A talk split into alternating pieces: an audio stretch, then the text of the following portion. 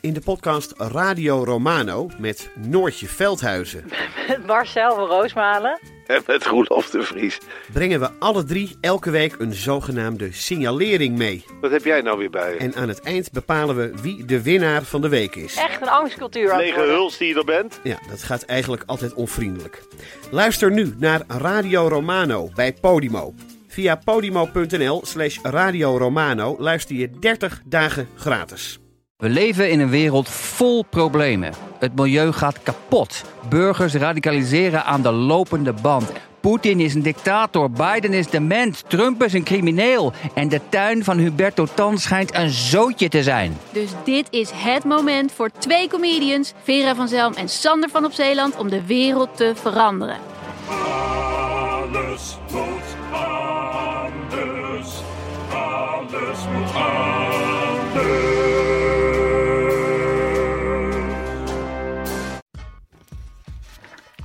Is het een bezem-episode? Ja. Oh.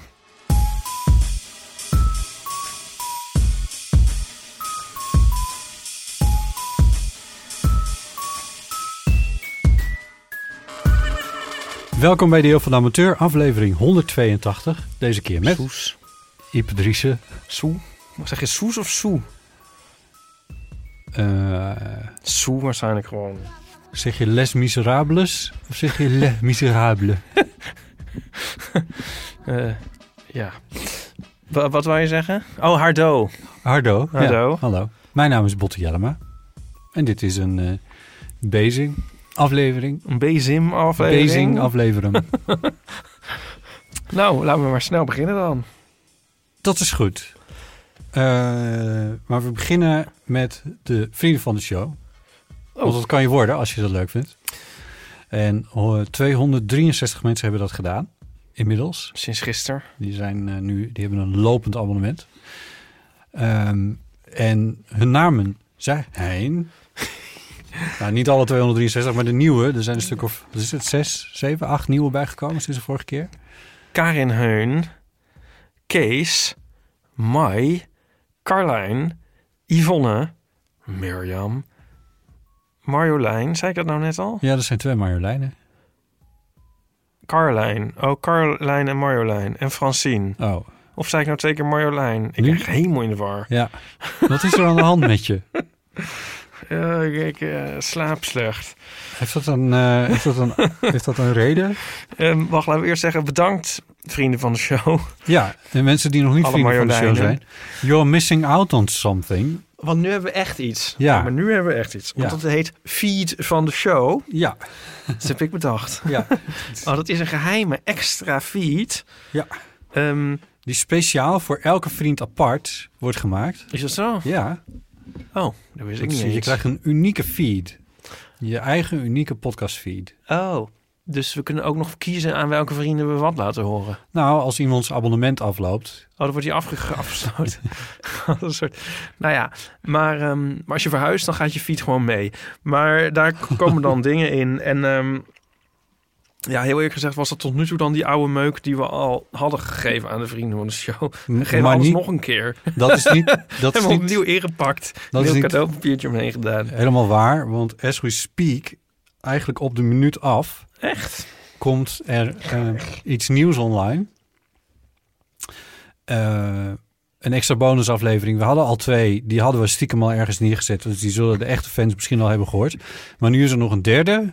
eh, en er komt nog een vierde aan. En die heeft nog niemand gehoord. Behalve als je erbij was Ja. in Theaterkikker in de eerste voorstelling. Want Maar toen- goed, maar het is eigenlijk, we zijn eigenlijk achter de schermen ontzettend druk geweest met het eh, neerleggen van de infrastructuur. Eh, Uitrollen. het uitrollen. Uitrollen, ja. Ja, en ehm, dat, is nu dat is dan nu zover. En nu kunnen we de meubeltjes erin. Er wordt gerold. Ja, we zijn on een rol. Ja. En daar gaan we alleen maar meer dingen in zetten. Dus als je nou denkt van... Want heeft er nog niemand geklaagd van die vrienden van... ja, eh, dit hebben we al gehad, deze exclusieve content. Eh, ik heb het niet gezien. maar het stond er ook netjes bij, hè, wat het was. Oh, En de reden om dat op deze manier te doen... Om het ergens onder te brengen. was omdat... eh, Om het ergens netjes moet ergens te staan. hebben. Ja. En op volgorde als het aan mij ligt. aan jou ook trouwens. En En bovendien was het wel fijn, want dit is iets nieuws, om het dan alvast te proberen.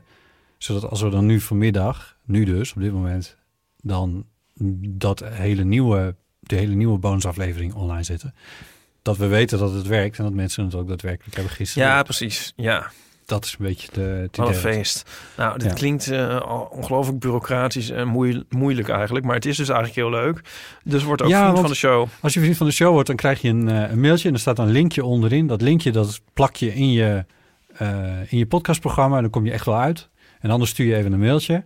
Jezus. En dan, en dan regelen we het, eh, dan regelen we dat het wordt uitgelegd. Maar het is niet zo moeilijk. En Dan, dan, krijg je na twee maanden krijg je je tweede mailtje en dan gaat het werken. dat gaat per post. nee, dit laatste is niet waar, mensen.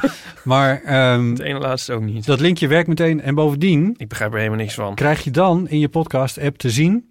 eh, eeuw, of eh, eeuw van amateur voor vrienden, staat er dan bij.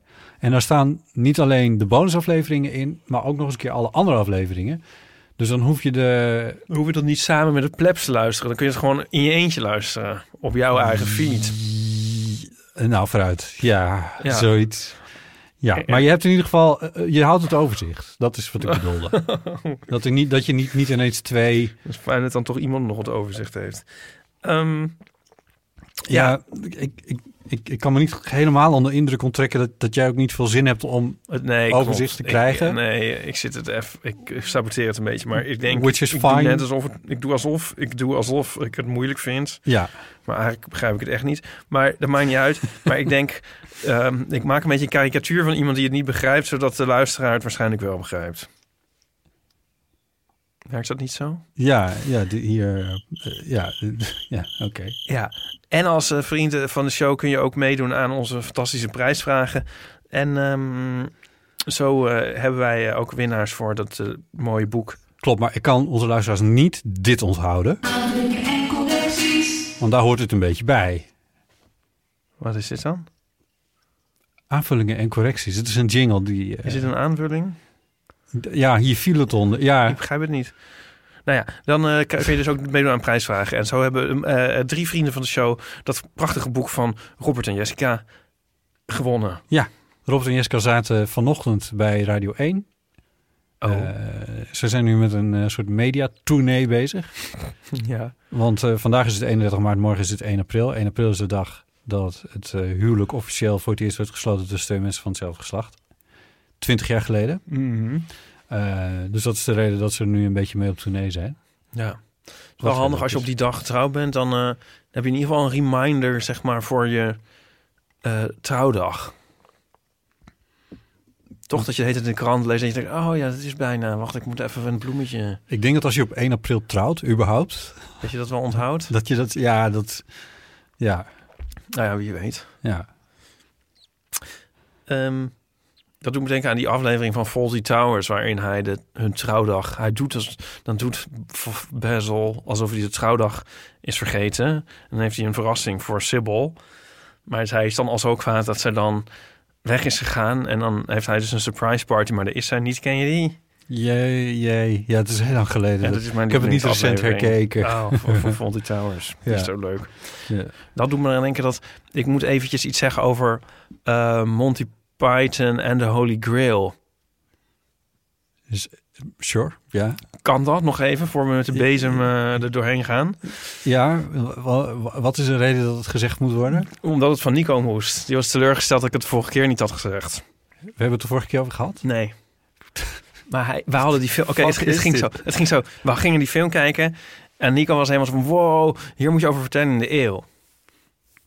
Een film uit je? 1973. Ja, en toen eh, heb ik dat niet gedaan. Ehm, dus nu doe ik dat dan alsnog even. Snap je? Ja, Ja. voor iedereen die gemist heeft. Wat? Nou, want die film die gingen wij kijken. En die vonden wij dus echt veel beter. Tenminste, Nico vond hem echt helemaal het einde. En ik vond hem dus veel beter dan ik me herinnerde. En ik vond het zo grappig. Dat, weet jij, die, je weet die film ook wel, toch? Monty Python en de Holy... Of, Ja. de- ja, die, ik, nou ja, ook niet recent herkeken, maar ja. Dan neem je zo met die man, die, met die zwarte ridder... en dan dat zijn armen en benen worden afgeslagen... en dat hij zegt, Ja. het zo die flesh wounds en zo. ja. En eh, de Nine to Say Nie en zo. En dat ze met die kokosnoten zo klattenklop, zo, Ja. dat ze geen paard hebben en zo. En eh, ik dacht dus, die film is een soort heel, die is heel absurdistisch. Het is een soort bak sketches. Ja, Maar wij zaten te kijken en het is zo'n... eh, ja, sorry dat iedereen die dit al sinds 1973 wist. Maar ehm, er zat zoveel in aan maatschappijkritiek en, en religiekritiek en eh, sociaal commentaar. Dat, dat, dat, dat was gewoon helemaal mind-blowing. Oh. En ik dacht van, eh, oh, dit is een lollig onzin eigenlijk. Mhm. En dat is het dus helemaal niet. Tenminste, dat is het wel ook. Maar opeens zagen wij alle diepe lagen. En we vonden het ook heel grappig om te kijken nu in de coronatijd. Want er zit zo'n scène in. Dan komt er een car langs in zo'n heel vies middeleeuws dorpje. Ja. En, eh, en dan halen ze niet afval op, maar de doden. Weet je wel, van de pest. Oh, zo, ja. En dan zegt hij, eh, eh, die, dus zeg maar de vuilnisman, ik- eh, die zegt dan, bring out your dead, bring out your dead. En dan gooit iedereen zo de doden op die car. En dat is gewoon heel grappig om nu te zien in coronatijd. ja, en de lagere stand is dus de hele tijd in de modder aan het vroeten. Dat vinden we ook zo heel grappig. En eigenlijk niks anders aan het doen. En dan zijn ze ook dus heel erg actief op zoek naar van... oh, there's some lovely filth here. en zo, dat zijn ze aan het... En, en heet het zie je allemaal mensen... ehm, en daar moest Nico lachen echt helemaal van echt totaal zinloze dingen doen. Zoals eh, met een kat tegen een muur slaan. En en, en, met een stok op het water en zo. Tijd zie je zo op de achtergrond zo mensen zinloze dingen doen. Nou, dat eh, moest ik even zeggen. Figuranten die losgaan. Ja, ik vond dit echt een film die ik, ik vond hem echt tien keer beter dan ik mij eh, herinnerde. Oké. Ja, leuk Nou, hè? Dat is, dat is bij deze dan Ja, rechtgezet ten opzichte van eerdere Ja. gedachten die er nooit zijn geweest. Ja, ik bedoel... en die pompeusheid van de Britten, dat is ook heel grappig. En die, die, Oh, die, de die, die, dat, dat leeghoofdigde eigenlijk van de soort de, de, De heersende klasse eigenlijk. En dat is nu ook op de een manier ongelooflijk eh, pregnant kwam dat over. Ja, dat Ja. snap ik wel. Nu we het nieuws hebben Ja, dat AstraZeneca hun medicijn in, en in Groot-Brittannië heeft gemaakt en in Europa. En dat ze wel nog medicijnen vanuit Europa Groot-Brittannië in hebben ge, hoe heet dat dan? Geïmporteerd. Maar andersom is dat niet gebeurd, ja. bijvoorbeeld. bijvoorbeeld. Ja, en dat Boris Johnson heeft gezegd, en er inmiddels al zijn excuses voor heeft aangeboden, dat het succes, het Britse succes van de vaccinatie was te danken aan capitalism en greed. Oh, heeft hij dat gezegd? Dat heeft hij gezegd. Ah ja, nou, die Monty Python, ja, dat gaat dus ook heel erg over kapitalisme. Ja, het is gewoon, het is, het is iedereen moet dat weer even kijken. Hij is heel mooi eh upgebrushed op eh, Netflix. Het is ook zo'n film die je vroeger alleen maar op een soort vage VHS hebt gezien. Dat is waar. Misschien heb ik hem nog nooit in volle glorie Ja, gezien. dat is echt, dat draagt er zo bij ook eraan. Oh ja. Ja, ik, Nou, ja. weet je, je hebt me toch overgehaald Nou, wat leuk. om hem recent te gaan herkijken. Ja, doe dat maar. En dan eh, zeg maar wat je ervan vond. Ja, ja, nou ja, dat, dat laat nu niet veel ruimte meer voor verdere kritiek, maar eh, het ja, nee, ja. het lijkt me eigenlijk best leuk. Ja, Ja. Je moet toch wat op die eh, avondklokavonden. nou. Ja, ja, ik heb nieuwe schoenen. Ja, dat klopt. Ja. ja. Ja, vind je het wat? Ja. Ik eh, je moet nog zelf nog wennen, maar... Het is, het, het is Keith Haring-esque zonder dat het Keith, Keith Haring is. Mm, Het is een, weer een partij kleuren van heb ik jou daar. Ja, eh, rood, geel, groen onder andere. Een beetje blauw ook. Ja, en zwart en wit. Maar zijn dat kleuren? Eh, Nee, sorry voor op deze vraag. schoen- Dat zei ik met een toontje, want ik haat dat als mensen dat zeggen. ja, ik, heb niet zoveel wat gehad. Maar ehm, ja, nee, ik vind ze mooi. Oké. Ja, Ja, nou dan kunnen we nu echt verder. leuk. Heb je nog andere nieuwe dingen? Ik heb mijn petje op, want ik heb een bad hair day. Oh, nee. Ehm, Ja, was in Moddergat. oh ja. Moddergat, Ik heb, waar ligt dat? Ik heb echt ik heb de, een van de meest vreemde weken van deze periode. Eh, namelijk dat alles in één keer... Maandag had ik, had ik nou, niet per se heel erg veel te doen. Dus kon ik even rustig wat een beetje bijwerken, administratie en Ik moet nog jureren voor de NL Award. Dat is ook wel leuk. Oh. Dus ik kom nog een beetje aandacht aan besteden. En toen ineens ging het helemaal los. En zat de rest van de week in één keer helemaal vol. Met ook leuke dingen trouwens. Maar ik moest gisteren... eh, dus het is niet alleen maar drama, maar het is wel een beetje dat ik... eh, nou, anyway, dat er ook niet toe. Maar ik, gisteren was ik, eh, moest ik helemaal naar Moddergat. Ja. Bij Pearsons. Bij wat? Pearsons. Pearsons? Pe- zonder R. Pearsons? Pearsons Moddergat. Dat is een soort van... Dat zijn twee dorpen. Moddergat klinkt enorm als een verzonnen plaatsnaam in een roman. Ja. Eh, Zo van, eh, ja, op Radio 1 is er heel lang een... een eh, schrijver die afrekent met zijn jeugd in een moddergat. En dat, en dat was, bestaat dan helemaal niet. Maar het bestaat dus echt. Het bestaat echt. Eh, het ligt helemaal in het noorden van Friesland. Nog voorbij Hongerige Wolf. En Hongerige Wolf ligt niet in Friesland. Oh, zo zei je Friesland? Ja. Oh, ik verstond alleen maar Noorden. In het noorden van Friesland ligt het tussen Holwert en Lauwersoog. Nou, dan weet je het wel. Als je de dijk oploopt, het ligt echt tegen de dijk aan, de zeedijk. En dan loop je die dijk op en dan zie je Schiermonnikoog liggen. Zeedijk. Ja, de zeedijk. Dat is toch eh, bij een CS daar. Oh, sorry. De Zeedijk, dat ken ik eigenlijk helemaal. Wat is dat? Is dat een dijk? Oké, Ja, Nee, weet ik niet. Doe hier Echt, maar allemaal oh, maar helemaal maar krekelgeluiden. Laat de krekelgeluiden maar aanstaan. ja Ik weet echt helemaal van niks. Welke zeedijk? Waar ben jij geboren, joh? oh mijn god. Ja, ja, dat is een dijk. Is dat zeg maar waar de afsluitdijk op aankomt? Is daar de Ja, dat zeedijk? is- dat zee- de Afsluitdijk is een zeedijk. Het is een dijk bij Ja. de zee. Ja, ja, maar de zeedijk is dan weer wat anders, begrijp ik. Nee, Oh. Dus de afsluitdijk is de zeedijk. is een zeedijk. een zee. Ja, een of de. Een. Ja, maar nu heb je het over de zeedijk. Ja, is de, de dijk die zo'n beetje vanaf Groningen al kronkelend om Friesland heen, de Afsluitdijk volgend, Noord-Holland binnengaand en daar op een gegeven moment overgaand in duingebied. Dat, is dat ja, is de een aaneengesloten ding, met natuurlijk wat havens hier en daar. Maar dat is een zeedijk, ja. Dat is een zeedijk of de ja zeedijk? ik noem dat de zeedijk. Ja, ik weet niet. Ik bedoel, ja, zijn, ik begin is- het nu te begrijpen. We hebben niet heel veel zeeën rondom We hebben er maar één. Ja, eigenlijk. Ja, ja, als je de Waddenzee even als verlengstuk van de Noordzee ziet, heb je er twee. Maar, of tenminste heb je er één, ja. Ja.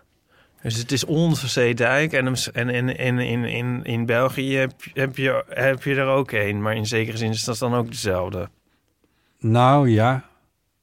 Kijk, Mag ik de het kust zo zeggen? van Noord- en Zuid-Holland bestaat uit duingebied. Dus daar vind ik, dat vind ik wel een serieuze onderbreking Ah, ja. van de dijk.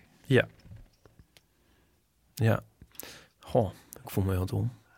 Oké, ik ben eruit. Dat is misschien niet helemaal onterecht, maar Ik ik, wil je niet beledigen. Eh, maar hoe het ook zij, eh, dat is een hoogdijk en daar stond, als je daarop staat, Wat? als je daarop Oké. staat, Ja. dan zie je dus Schiermonnikoog liggen. Ah. En dat is wel heel erg mooi. En ik was er gisteravond, eh, begin van de avond. En er ligt een heel... Misschien kan je die beelden herinneren van... Het is ook- alweer 14, 15 jaar geleden of zo. Eh, dat die eh, paarden uit eh, de zee werden gered. Op een gegeven moment. Er is die, die prachtige foto van gemaakt. Ja. Nou, dat was een... Die paarden die stonden op een kweldergebied. Oké. Ja. Oké. Nou, kwelders, dat zijn zeg maar buitendijkse gebieden... die in principe droog liggen. Maar behalve bij heel hoog water... dan komen die wel Oh, onder ja. water te staan. Ja. Maar dan groeit gras en dan kun je ook dieren eh, wel houden. Maar het is wel een beetje uitkijken, want als het hoog water wordt, moet je ze weghalen. Nou, dat Ja. ging toen een keer mis. Toen waren die paarden er niet op tijd weggehaald. En die zijn toen gered. Dat was een... bij Marum, maar dat, dat is weer iets verderop. Maar dat, is- dat was ook zo'n kweldergebied. Hoe, heb je, die- hoe krijg je die dan weg met een bootje? Ja, ik ben even vergeten hoe het toen precies is gegaan. Maar die, volgens mij is er iemand te paard naartoe gereden. Op een paard door het water naartoe gereden. Ja. Naar die paarden. Omgekeerd. En heeft ze toen meegelokt. Oh, zo. Van hier moet je langslopen, dan komt het goed. Ja. Dus dat is op zichzelf al een soort heroïsch iets om te doen. Ja. Als ik me niet vergis hoor, was het zo. Eh, maar ze hadden van alles geprobeerd met de brandweer en weet ik veel wat allemaal, maar dat had allemaal niet geholpen. En toen was dit een, was een soort, ja, in, in mijn beeld is het een Amazone geweest die dat toen heeft gedaan of zo. Zo'n Friese, zo'n Friese jonge vrouw die In een badpak. blonde, wapperende haren daar naartoe is in een badpak. Met, met pompenblaadjes. Met pompen blij en dan is hij er naartoe gegaan heeft hij paarden gered. Dat is een fantastische foto, die kun je wel googlen. Als je paarden gered kwelder googelt, dan eh, zie je die foto. Nou, dat ik meteen doen. Maar goed, dus jij naar Moddergat. Ja, en aan de andere kant van de dijk bij Moddergat heb je, heb je dat kweldergebied. En dat is prachtig. En het was laag water, dus de zee was ver weg. En dan heb je de Waddenzee en die viel toen droog. En de zon die stond erop en het was prachtig weer. En het was heel erg rustig. Ik moest daar een interview opnemen. Eh, maar het was zo ongelooflijk mooi daar. Ik kan het eigenlijk niet eens overbrengen, denk ik, in woorden... wat voor ervaring dat was. Want het is een soort magische wereld die zich daar dan ontvouwt. Enerzijds omdat het laag water is. Dat is het natuurlijk twee keer per dag, maar dan toch. Eh, ja, dat is Ja, hem, die ja, foto. Ja, Ja, ja. er zijn Oh. nog wat, wat Oh wijdere, wijdere shots. Ja, die met dat ene witte paard in het midden inderdaad. Dat is ook zo'n beruchte. Ja. Ja. Dat was, maar dat was dus een Amazone die daarvoor op eh, reed, Ja, ja. ja, dus dat heb ik goed onthouden. Ehm, maar dat was een, is een soort magische wereld, omdat dus, om die, de, de Waddenzee veel droog, nog gebeurt dat twee keer per dag. Maar dit gebeurde dan in de avonduren waar de zon net onderging. Het was prachtig weer, dat gebeurt ook niet zo vaak. Het was stil weer. Het waait er altijd, maar toen even niet. Eh, en over twee weken begint het broedseizoen en dan mag je er niet meer komen. En nu nog net wel. Eh, dus zeg maar op deze manier die plek zien, dat is denk ik een once in a lifetime opportunity op een of andere manier. Eh, zeker ook omdat, ja, wanneer ben je nou in Moddergat? Eh, en, eh, maar ik denk dat dit wel het geheim van Moddergat is, eigenlijk. Het geheim Dat- van Moddergat. Dan woon je dus in Moddergat en iedereen is de hele tijd grapjes over de naam van je plaats aan het maken. En dan denk jij, ja, maak maar grapjes, maak maar grapjes. Maar wij zitten op een willekeurige mooie avond in het vroege voorjaar lopen wij die kwelder op. Want er waren ook allemaal stelletjes die daar liepen en in de zon zaten. En zagen hoe de zon daar in de zee aan het zakken was. En in de verte Schiermonnikoog. Het was zo... Het was, Ja, wat fijn, wat mooi. ja, echt een, eh, zeg maar in die hele hectiek die die week eh, eh, is, was dit een, echt een hele, ja, een bijna, bijna een soort, alsof ik in een soort parallele wereld terecht was gekomen, terwijl het gewoon Nederland is. Ik was op een soort van super mini vakantie van een uur in een totaal andere wereld. Ja. Ja, Nou, je bent helemaal eh, van opgefrist, zie ik. ja, ja, toch wel. Ja, denk het wel. Ondertussen vind ik het ook vrij angstaanjagend dat het op 31 maart meer dan 20 graden wordt. Ze, hadden het vanochtend zelfs over dat het 4 of 25 graden zou kunnen worden. 25 graden is een zomerse dag in Nederland. En dat vind ik toch wel een beetje eng. Ja, daarom zijn wij hier in een donker hok gaan zitten waar geen daglicht doordringt. Maar goed, Als de ogen te sluiten voor de realiteit. ja, zoiets. Ik zag zondag een kieviet. Mooi. Ja, Waar gebeurde dat? in een van de weiland eh, in de, na- nabij Amsterdam. Oké. Daar moest ik een strip maken. Toen dacht ik, hé, hey, een kieviet. En je herkende hem aan? Of stelde hij zich netjes voor? Ah, Hij stelde zich voor, zei, dag, ik ben een kieviet. Meestal zeggen ze inderdaad kieviet. dus dat geeft het een beetje weg. Maar jij herkent ze. Ik, nou, ze hebben zo'n kuifje op hun kop. Correct. En dat zag ik. Ja. En toen dacht ik, wanneer heb ik nou voor het laatst een kieviet gezien? Misschien Goeie wel vraag. nooit. Oh. Nou, nooit weet ik niet, maar ehm, het viel me wel enorm op. En ik, dus ik denk dat ik echt, echt al heel lang niet meer gezien had. Nee. Nee. Ik zag een schelp lopen. Ja. Dat had ik op mijn beurt nog nooit gezien. Oh, Ja. in moddergat. Buitendijks, maar ja. Hoe groot was die? Dat was dus een klein schelpje van, eh, van een centimeter of twee. Oh, leuk. En zag je pootjes er onderuit een beetje zo? Nou, ik had een, eh, een oud biologieleraar bij me, Ja, as one does. ja. En die eh, vertelde me, ja, er komt een soort pootje uit. En daarmee sleept hij zich over de modder. Ja, Hoe het precies, ja, ik zag Ja. meteen zo'n als een kabouterpootje. soort, als een maar- soort metafoor voor het menselijk bestaan. Ja, oh, wat ben je ook een optimist. Oh, maar wat leuk zeg. Ja. Ja, en, en stond, stond Werner de Gier niet even verderop, dus eh, Zeewater te Zeven, op zoek naar zeldzame krapjes? Ik verstond even zeldzame grapjes. Maar, Ik begrijp van niet. Nee, helaas. Dat was jammer inderdaad. Ja, wat ik wel opvallend vond, was toen ik door moddergat reed. Dat is, dat is dus best wel ver. Vanaf Amsterdam rij je een uur en dan ben je in Friesland. En dan ben je nog een uur door Friesland aan het rijden voordat je bij Moddergat bent. Ehm, en toen dacht ik, ja, oh ja hier, wonen dus mensen. Er wonen best veel mensen ook daar in die, eh, in die hoek. Ehm, maar ik dacht van ja, de hele winter lang lijkt het me echt afschuwelijk om hier te wonen. Wie zou hier nou willen wonen? Wat voor mensen zijn dat? Zou ik er kunnen wonen? Toen dacht ik, nou nee, dat gaat echt niet meer werken of zo. Dan zou ik me toch wel heel erg eenzaam voelen. En hoe zou ik hier in vredesnaam ooit een vriend kunnen vinden? En toen zag ik daar ineens in de tuin, ook wel weer gek, maar zag ik een bordje staan waarop stond eh, Willem Sietse. Misschien is het één persoon, misschien zijn het twee kindjes. I don't know, maar in mijn hoofd was het ineens een homostel wat in Moddergat woont. Ja. Je bedoelt, het kan dus toch? Het kan dus toch. Ja, ik weet niet precies wat voor levens zij dan leiden. Nee. En of je die leiden met een korte of lange ijs schrijft. Maar ehm, ja, die bleef even hangen, ja. Ja. Nou, of ja, leuk. Ja. Nou, ja. Nou moet ik denken aan... Dus ik heb daar een pandje gekocht en eh Nou, ik wou net zeggen... Ik moest het ga het helemaal leeg trekken deze week. Er stond, er stond een interview in eh, de Volkskrant met Bas Heijnen. Oh ja, dat heb ik nog niet gelezen, ja. Eh, ik had het gelezen, maar ik had er eigenlijk overheen gelezen. Maar toen zag ik later iemand op Twitter... Maar die had wel even twee zinnen even weggelaten. Maar Ja. in feite stond er... Was dat Julius Koster? Die dat dat weet ik niet. Een huis. Ja. een huis met uitzicht op de keizers... Nee, de prinsen. De herengracht. De heren, volgens mij, ja. Huis met uitzicht op de herengracht. En een pied-à-terre in Parijs. Meer, Meer was was hij hij er niet nodig. Eh, een vakantiehuisje in Moddergat. Ja. Ja. Ja, dat was een mooie. ik wil Bas Heijnen heel graag een keertje in de Eeuw van Amateur. Oh. Dat lijkt me leuk. Ja, Dat moet ik eigenlijk wel kunnen, toch? ik denk het wel. Ehm, ja, lijkt me ook leuk. Ja, laten we kijken of we dat, eh, of we dat een keertje voor elkaar kunnen krijgen. Ehm Ipe, ik moet een bekentenis doen. Oh god. Door al die, ehm, eh, die, al die drukte in mijn week ben ik er niet goed aan toegekomen om alle eeuwfoonberichten van tevoren te Nou, beluisteren. dat maakt er niet uit.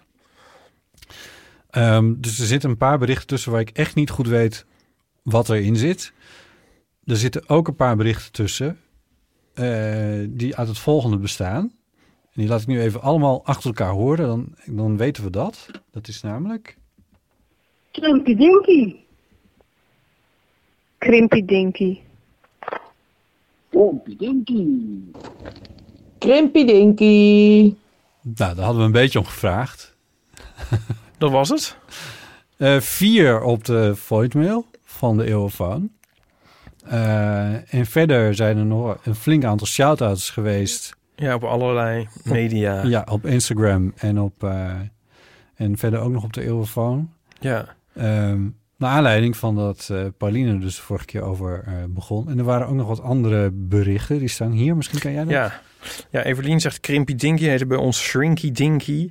Nou ja, bij ons, bij de vriendinnetjes die het hadden. Waanzinnig leuk om bij anderen te doen.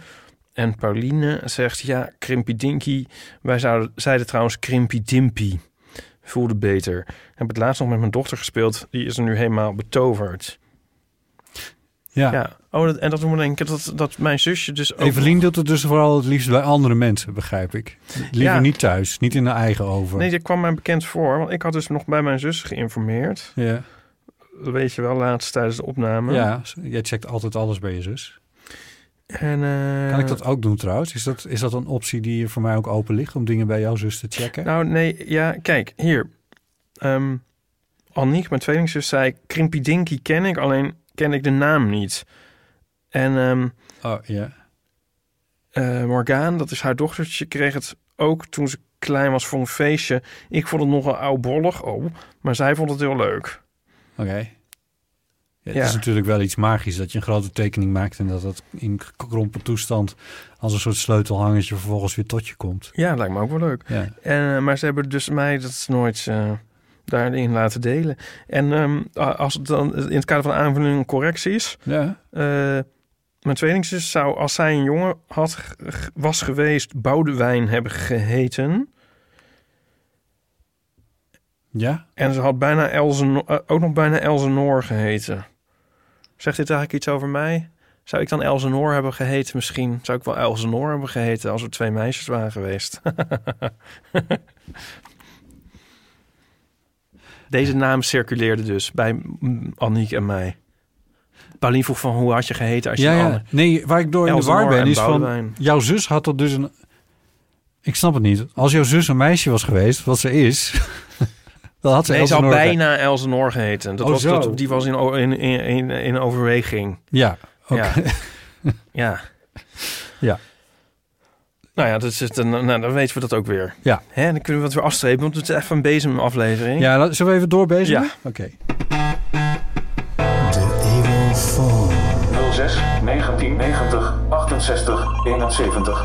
Lian met een jatverhaal. Het geweldige jatverhaal van Rut van twee weken geleden inspireerde mij om ook mijn jatverhaal met jullie te delen. Ook dat is lang geleden, in de jaren tachtig van de vorige eeuw. En ehm, ik was toen als twintiger, was ik erin geslaagd om een baan als groepsbegeleider te krijgen in de jeugdhulpverlening. Ik vond dat hartstikke leuk, ik vond het ook heel spannend. En ik werkte in een leefgroep voor jongeren. En ik was behoorlijk onder de indruk van wat ik daar meemaakte. Allerlei dingen die ik uit boeken en van tv kende, ehm, maakte ik daar live mee. Zoals ehm, jongeren die eh, misbruikt waren, mishandeld waren, eh, grote adoptieproblematiek, ehm, incest, nou, noem maar op. Maar waar ik ook erg van onder de indruk was, dat sommige van die jongeren enorm veel piekten. Snoep natuurlijk, maar ook kleding. En dat gebeurde met een nonchalance en een flair waar ik zeer van onder de indruk was, omdat ik ook, ja, ik kwam ook uit een heel beschermd en veilig leven daarvoor. Dus ik wist niet wat ik hoorde. En sommige jongens zeiden ook echt, nou, ik moet wel. Jullie geven zo weinig kleedgeld, jullie geven zo weinig zakgeld. Ik moet het wel pikken. En als ik dan zei van, nou joh, maar vind je dat niet spannend? Of ben je bang dat je gepakt wordt? Dan was het van, eh, nee hoor, ze letten helemaal niet op. Het ligt er toch voor, ze leggen er toch neer zonder op te letten. Nou, dat soort verhalen. En dat leidde ertoe bij mij op een bepaald moment dat ik dacht, zou dat nou echt zo zijn? Is dat nou echt zo makkelijk? Ik moet het gewoon gaan proberen. En ik koos de V&D bij ons in de stad uit als eh plaatsdelict, zeg maar. En op een middag ging ik naar de V&D en ging eerst de hele winkel door om de juiste afdeling te zoeken waar weinig personeel was en waar veel kansen waren in mijn opinie. En uiteindelijk eh, belandde ik op de eh kantoorartikelenafdeling waar ja, van die hoge stellingen waren, smalle paden, weinig personeel. En nadat ik daar nog heen en weer had gelopen en mijn doel had bepaald, eh, liep ik door zo'n pad, bukte me, pakte zo'n eh, pakje met vier aan elkaar gesielde eh rolletjes plakband, stopte dat in mijn jaszak en eh, rende voor mijn gevoel min of meer de winkel uit. En er gebeurde inderdaad niets. Er kwamen geen schreeuwende medewerkers achter mij aan. De politie werd niet gebeld. En ik liep niet een strafblad op en ik verloor niet mijn baan. Er gebeurde gewoon helemaal niks. Hoewel ik me toch werkelijk eh, erg opvallend moet hebben gedragen. Nou ja, ik was zo opgelucht en eh, eh, ja, ik ik was zo opgelucht in mijn verhaal dat ik dat met alles en iedereen deelde, met collega en familie en dit heb ik gedaan en er gebeurde niks en het is inderdaad erg makkelijk enzovoort. Dat was dan weer niet zo slim, want een week of zes later was het Sinterklaas en ik kreeg op het familie Sinterklaasfeest wel drie gedichten over eh, mijn criminele carrière en het eh, slechte voorbeeld dat ik aan het geven was en het foute pad waar ik beland was. Dus, kortom, iets pikken was niet zo erg moeilijk. Dat is zeggen, wel buitengewoon spannend. Maar je mond erover houden moet je ook nog kunnen. Nou, dag hoor, dat is mijn verhaal. Groetjes. Ja. Wat wordt er veel plakband gestolen? Ja, we hadden eerder ook al een plakbandje, toch? Ja. Maar dat was een soort snoepplakbandje, als ik me niet vergis. Nee.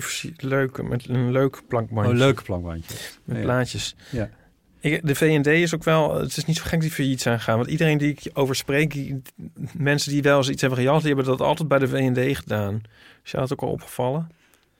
Ja. Ik vraag me ook af of het nu überhaupt nog kan. Ze hebben nu toch allemaal van die... eh, hoe heet dat? Die RF-code... ehm, hoe heet dat spul? Die, eh, zo'n stickertje met, eh, met de barcode erop. En daar zit dan zo'n RF-dingetje in. Zo'n... zo'n hoe heet dat? Zo'n Maar is dat op radio- alles? Radiogolven. Ja, Is dat niet veel op- te duur? Het zit wel op heel veel. Hoe zit het op el- el- elk dingetje? Elk rolletje plak, want ik weet het niet. Ik dacht dat dat, dat soort steeksproefsgewijs was. Oh zo. En is het ook nog zo, wat, hoe vaak heb je zelf wel niet gehad... dat je dan een winkel uitloopt en dan gaat het alarm? Nee, heb ik nooit gehad. Echt niet? Nee, Echt niet? nee, kan me niet herinneren. Oh, nou, dat heb ik echt heel vaak gehad. Ja? En dan moet je zo onnozel kijken en dan kijken ze zo...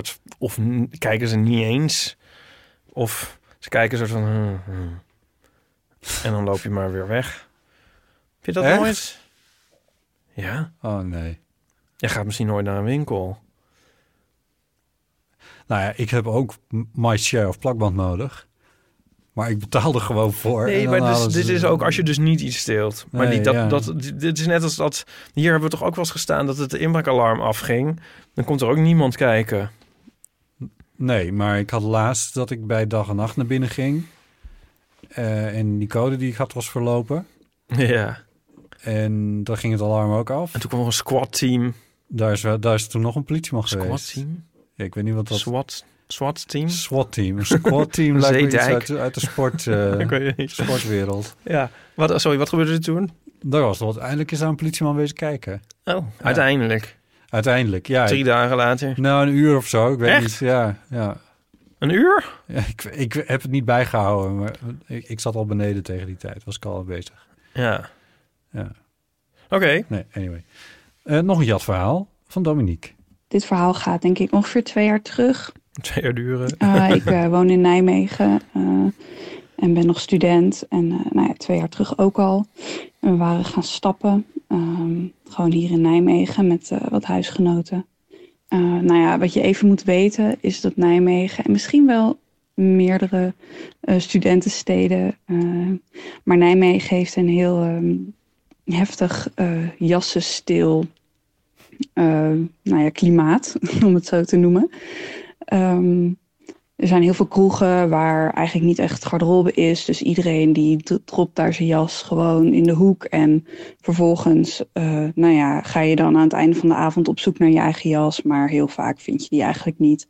Dus de meeste mensen nemen ook eh, nou ja, niet echt een jas mee die ze nog heel erg mooi vinden. De Eh, stapjas. nou, zo dat. ook ik. Ik had een jas eh, mee, een hele oude. Eh, en we gingen met het huis eh, naar een kroeg. En toen ehm, eh, halverwege dachten we... oké, we gaan toch even nog ergens anders naartoe.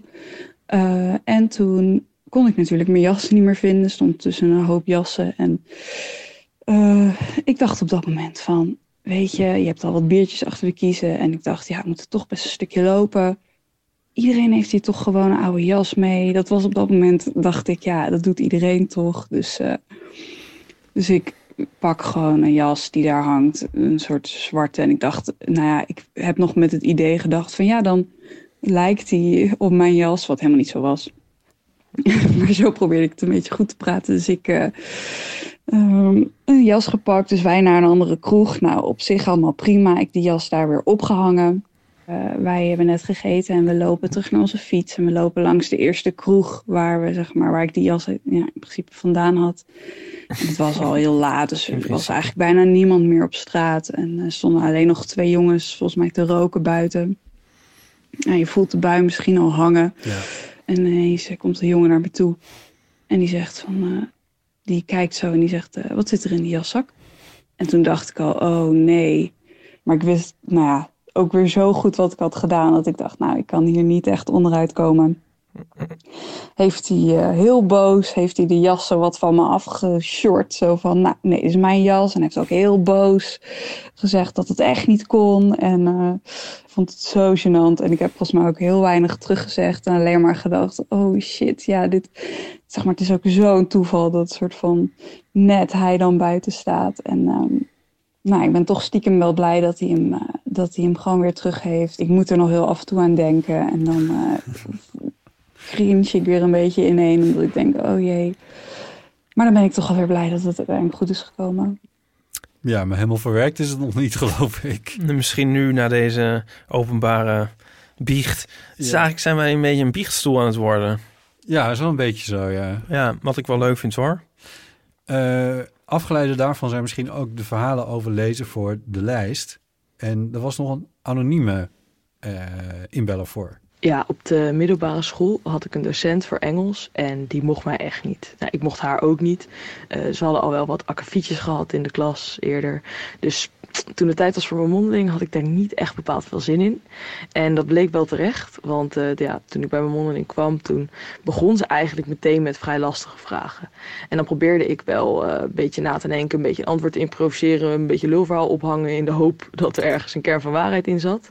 Maar dat bleek niet zo te zijn, want ze stelde gewoon vervolgens precies dezelfde vraag nog een keer. Ze had het niet anders verwoord, ze gaf niet wat extra informatie. Gewoon exact dezelfde vraag. Nou, ik dacht echt, ik heb je net alles gegeven wat ik weet. Ik weet niet wat je nog wil horen, maar eh, ja, zo ging het mondeling een beetje door. Dat liep dus niet echt, totdat ze uiteindelijk iets eenvoudigere vragen ging stellen over wat short stories. Toen kon ik een klein beetje, mijn, eh, mijn stress zakte een beetje weg. Toen kon ik iets meer in een flow komen. Maar ja, het was mijn mondeling eigenlijk al voorbij. Dus eh, ja, dat was eh, niet zo'n mooi cijfer. Ik geloof dat het iets van een 4,5 was of zo. Ehm, maar degene die na mij was, eh, die was echt heel bang. Echt doodsbang. Dus ik zei tegen haar, nee, ja, was wel prima. Ehm, maar toen achteraf hoorde ik van haar dat zij echt veel makkelijkere vragen had gekregen. Waarvan ik dacht, ja, als ik die vraag had gehad, dan had ik daar ook wel antwoord op kunnen geven. Nou, dus eh, ik was eh, goed klaar mee. En toen had ik besloten om niet meer naar de Engelsles te gaan. En gelukkig was ik verder vrij braaf. Eh, dus als ik dan de les skipte, was volgens mij 's ochtends, dan lag ik nog in mijn bed. En dan zag ik, terwijl ik nog in bed lag, zag ik al op de website van mijn school dat mijn verzuimcoördinator al de reden voor afwezigheid op wettig had gezet. Voordat ik ook maar iets had gedaan. Dus uiteindelijk is het allemaal goed gekomen, maar blijft het toch een beetje een klein traumaatje. Oké, dan heb je wel mazzel met zo'n verzuimcoördinator. verzuimcoördinator. Ja. Ja. Heb je al wel eens gespijbeld? Ja, vast wel. Ja? Maar niet, maar, maar niet heel indrukwekkend of zo. Het is wel een akkefietje geweest, ook bij Engels, in mijn examenjaar. Maar wat dat nou was? Nee, ik denk dat ik zat gewoon volgens mij... Ik speelde toen in een schoolband. En volgens mij... En, en die, die, eh, die jongens die daarbij zaten, die... die Ja, natuurlijk de stoere jongens. ja, dat waren dus, dat waren, en volgens mij waren dat in de ogen van, eh, van mijn Engelsdocent waren dat eh, foute vrienden. Dus hij, hij heeft me er toen de laatste weken eh, eruit getrapt. En toen hoefde ik die laatste week ook niet weer te komen in die lessen. Oh. Ehm, het is allemaal best goed afgelopen, want ik had een behoorlijk cijfer voor Engels. Maar, en toen moest ik ook nog een mondeling doen. En toen was hij ongelooflijk aardig tegen mij. En toen hebben we een hele tijd ook over de boerderij gepraat in het Engels. Waar ik veel meer van af wist dan de boeken die ik had gelezen. Hm. Ehm, dus ik had het ook, het, ik had ook, dat- ik vond, dat herinner ik me nog wel. Dat vond ik toen wel een beetje gek. Dat ik, dat ik ook het idee had van, volgens mij heb je een beetje spijt van dat je mij eruit hebt getrapt of zo. En nu ben je wat aardiger tegen Oh, mij ja. aan het doen. Oh ja. Oh ja. Omdat ik ook een beetje, omdat het een beetje bij proxy was, omdat hij eigenlijk die andere jongens eruit Ja. wilde hebben. En daar hoorde ik dan toevallig bij of zo. Je toen moet denken aan dat, eh, dat, dat, dat, dat minister Grapperhaus tegen... Heet hij nou echt House of Huis? Grapper. House. Oh, dat hij tegen Jair Verweda... Wacht, nu twijfel ik. Ja, ga verder. Zegt eh, van nou, ja, u staat te grijnzen. Heb je Oh, dat ja. gezien? Ja, ja, ja, ja. ja. Oh mijn god. ik, heb het niet, ik heb het gelezen. Ik heb het niet, het filmpje niet gezien. Oh, ik heb het nu echt... Ik heb het nu, nu tien keer gekeken. En hij is zo... Ik vind die man dus echt vreselijk. Ja. Eh, het is zo'n schoolmeesterachtig optreden. En dan eerst valt hij soort, juist dat soort te grijnzen. En het is niet nodig zout in de wonden te strooien. En eh, allemaal bullshit. En eh, ik... Het gaat dus over die, hè, die mis van, ja, u strooit zout in de wonden. Eh, ik, ik ben eh, katholiek. Het is eh, jammer dat de kerken niet open zijn. Anders dan, kon u eens met mij meegaan en dan kon u zien wat de barmhartigheid is. Echt? What the fuck? Was Maar dat zijn tekst? Ja, maar dan, ja, en dan loopt hij door en dan, ja, in mijn ogen, mijn vrienden zijn het er niet mee eens, denkt hij dan van, ja, dit was misschien niet helemaal lekker of zo. En dan gaat hij nog tegen een andere journalist een soort super aardig doen. Eh, Als een soort, dat vind ik dus ook echt iets voor een docent. Zo van, oh ja, de- tegen deze, kijk, zie, ik kan wel heel aardig zijn. Tegen deze leerling doe ik wel aardig. Ja. En dan sputtert hij ja, hier dus blijkbaar nog iets. En dan gaat hij daar weer terug op. Oh god. Ja, en dan zegt hij, oh, dat is het allerergste. Van ja, en het is een uitnodiging, eh, hè, doe ik dus net, hè, aan jou, eh, jij hier. Ja, ik, ik spreek je dan nu ook even aan als je. Oh, wat vreselijk. Wat paternalistisch. Ja, oh, en wat, wat kijken. doet hij hier dan? Wat, eh, Ja, die staat dus die inderdaad vindt het alleen maar leuk. ja, die staat. Dat zal je net zien, ja. Die hoeft helemaal niks te doen. Nee, die hoeft er niks meer te doen. Dit item ont ontvouwde zichzelf. Ja. Ja, oh, het is, het is zo was de afgang. Ja. inderdaad, ja. Ja, maar je krijgt zo'n enorme schoolmeester-vibe. Ja, Ja, ja, dat, ja. eh, dat. Eh, er is nog iemand die voor de lijst een eh, verhaal heeft ingesproken. Eh Laurien.